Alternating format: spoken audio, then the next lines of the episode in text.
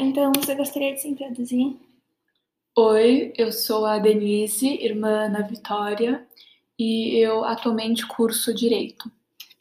Tá, então eu separei quatro fake news. A primeira é um post do Facebook do Russomano, onde ele escreve: Vocês lembram que no começo da pandemia o ovo ficou com preço absurdo? Nós fomos para cima dos produtores de ovos e eles baixaram o preço. E assim sucessivamente com arroz, com feijão. A gente parou, subiu de novo.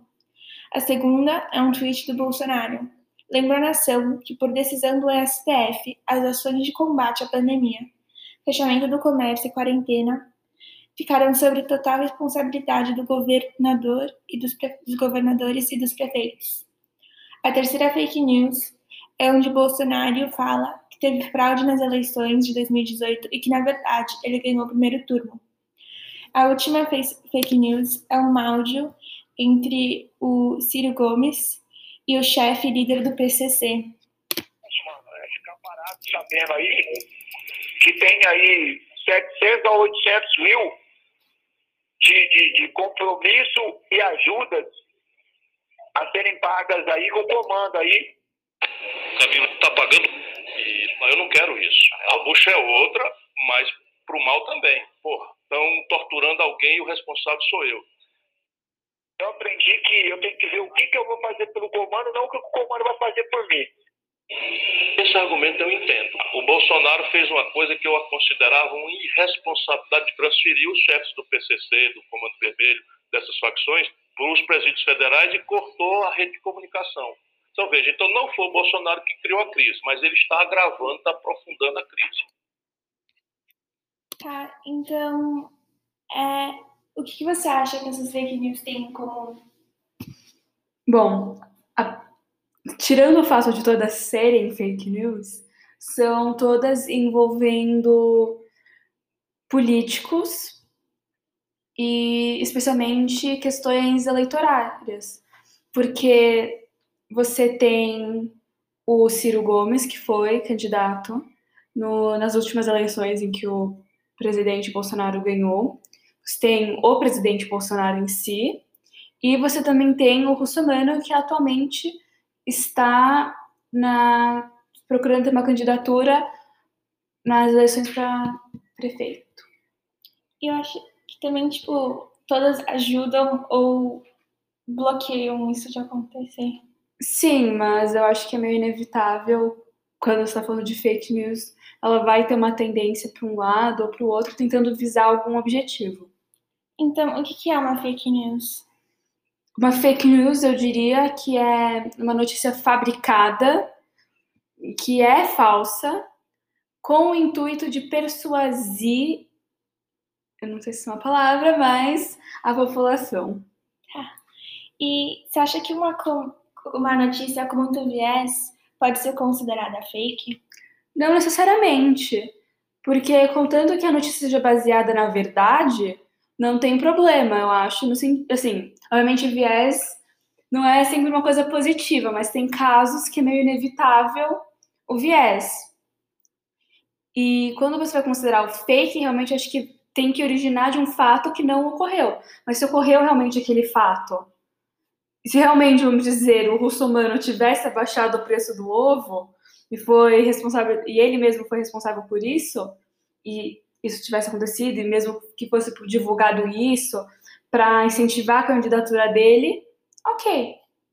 É viés, mas não é fake.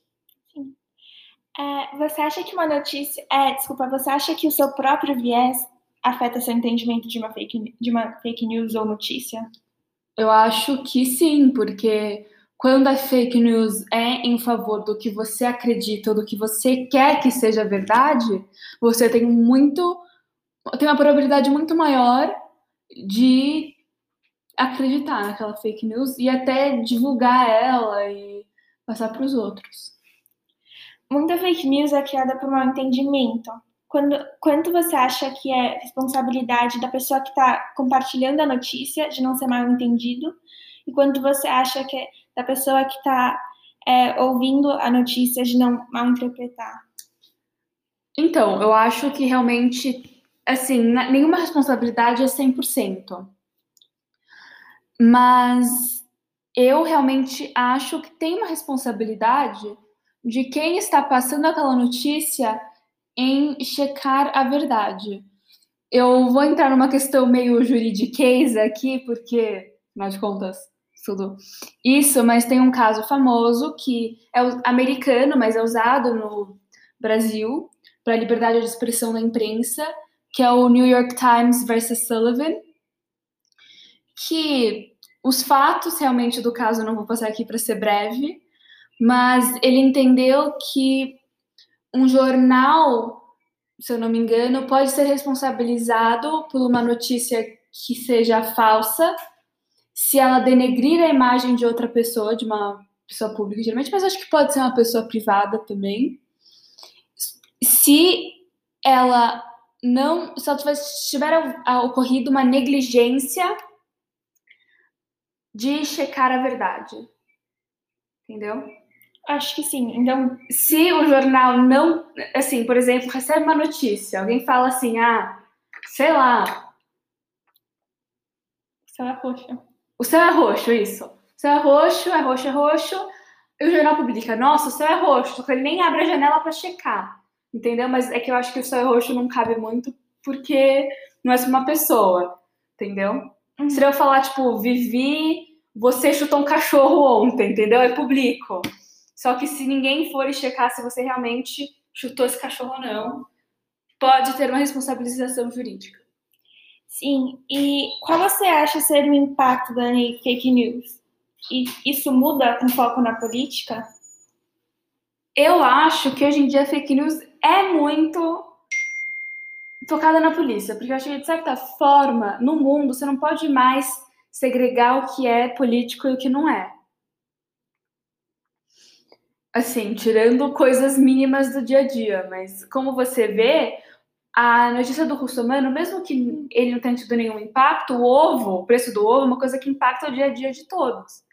Então, meio que tudo acaba às vezes voltando à política. Mas.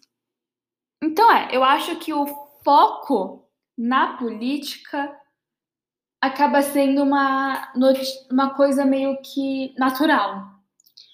E o impacto da fake news. Eu acho que hoje em dia a gente vê uma polarização muito grande, especialmente na política, onde as pessoas de ambos os extremos, porque o extremo, o extremo nunca é bom. Você tem que ter conversa entre os dois lados, você tem que ter colaboração no real espírito da democracia. Então, eu acho que a fake news só está piorando isso e fazendo com que as pessoas acreditem em mentiras ou em verdades do, de ambos os lados e apenas aumentando essa hostilidade, é, mal, é, falta de informação sobre o que está acontecendo.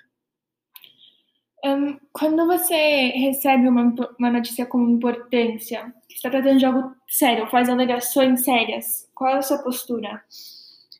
Essencialmente, o que eu faço é eu checo em mais de um lugar. É isso que eu faço.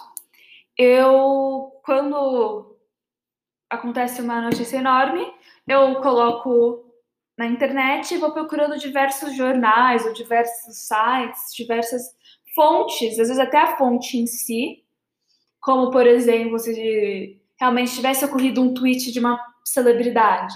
Aí eu vou, às vezes se eu conseguir, olho e veja se realmente a pessoa tweetou aquilo. Obviamente, em dia dá para deletar, mas eu tento fazer a minha diligência em checar se é verdade ou não. É, você acha que essa é uma postura comum ou mais sua? Eu não sei, eu acho que é uma postura que a minha educação me deu. Eu, porque eu acho que a maioria das pessoas tem até um viés, é uma coisa mais de psicologia isso, mas eu não vou entrar, que faz é o meio que confirmation bias, onde você sempre vai procurar informações que confirmam o seu ponto de vista. Então eu acho que as pessoas não têm essa vontade porque elas só querem receber notícias que agradem elas e que confirmem o que elas acreditam. Então é isso. Por isso que eu acho que nenhum, não é uma prática que muitos têm. É, você já tinha falado, ouvido falar de alguma notícia que eu te mostrei? Sim. um, o que você faz quando você sabe que uma notícia é fake? Bom, primeiro eu assim, ignoro ela no sentido de não acreditar que aquilo realmente ocorreu. A segunda coisa é que eu avalio o que isso quer dizer sobre quem passou essa notícia, quem criou aquela notícia, porque isso é importante. E, e o que aquela pessoa quis dizer realmente com essa, qual foi o intuito daquela fake news. E a outra coisa que eu faço é que quando eu escuto alguém falar sobre ela, que não seja no sentido de falar que é fake news, quando alguém acredita, eu tento apontar que aquilo é fake, para tentar, às vezes, diminuir um pouco a divulgação dela. Você acha que uma fake news tem. É, qual você acha ser o impacto na fake news? Tem muito impacto? Qual é o impacto? Bom, como eu disse antes, é. eu acho que tem muito impacto. Um, você acha que uma fake news tem o, o, o, potencial de interferir no curso de uma eleição? Tipo, Com certeza. Até... Com certeza. A última eleição de 2018, de ambos os lados. Tanto para quem, assim, eu vou falar dos dois principais candidatos, que apesar do Ciro ter entrado no segundo turno, ele não foi um dos principais jogadores, mas entre, por exemplo, Haddad e Bolsonaro, não escolhendo nenhum lado, mas só para colocar aqui, ambos os lados espalharam fake news. Tanto que muitos dizem que Bolsonaro ganhou a eleição por WhatsApp, pelas notícias que iam passando pelo WhatsApp.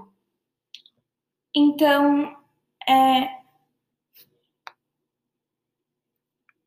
Então, as fake news, você acredita, podem fazer parte até de uma estratégia política? Com certeza. Com certeza. Tanto que pensa, por exemplo, eleições americanas, não entrando no escândalo da Cambridge Analytica, mas, por exemplo, que lá você pode ter, eu não sei termo, a terminologia correta em português, então vou tentar traduzir, que são anúncios de ataque, onde você pode diretamente falar mal do seu do outro candidato.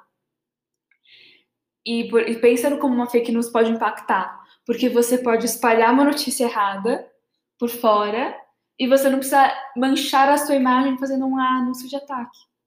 O que, que você acha que é necessário para a propagação de uma fake news? Para ser super sincera, eu acho que a ignorância da população, que tem muita. Não podemos olhar só para um grupo restrito que é, tem uma super educação, aprende a fazer pesquisa e achar que todo mundo não vai ser tão suscetível a fake news. Eu acho que outra coisa que ajuda na propagação da fake news é o ódio, a intolerância e também um certo narcisismo das pessoas, no sentido de querer que a realidade deles apenas seja o que realmente acontece.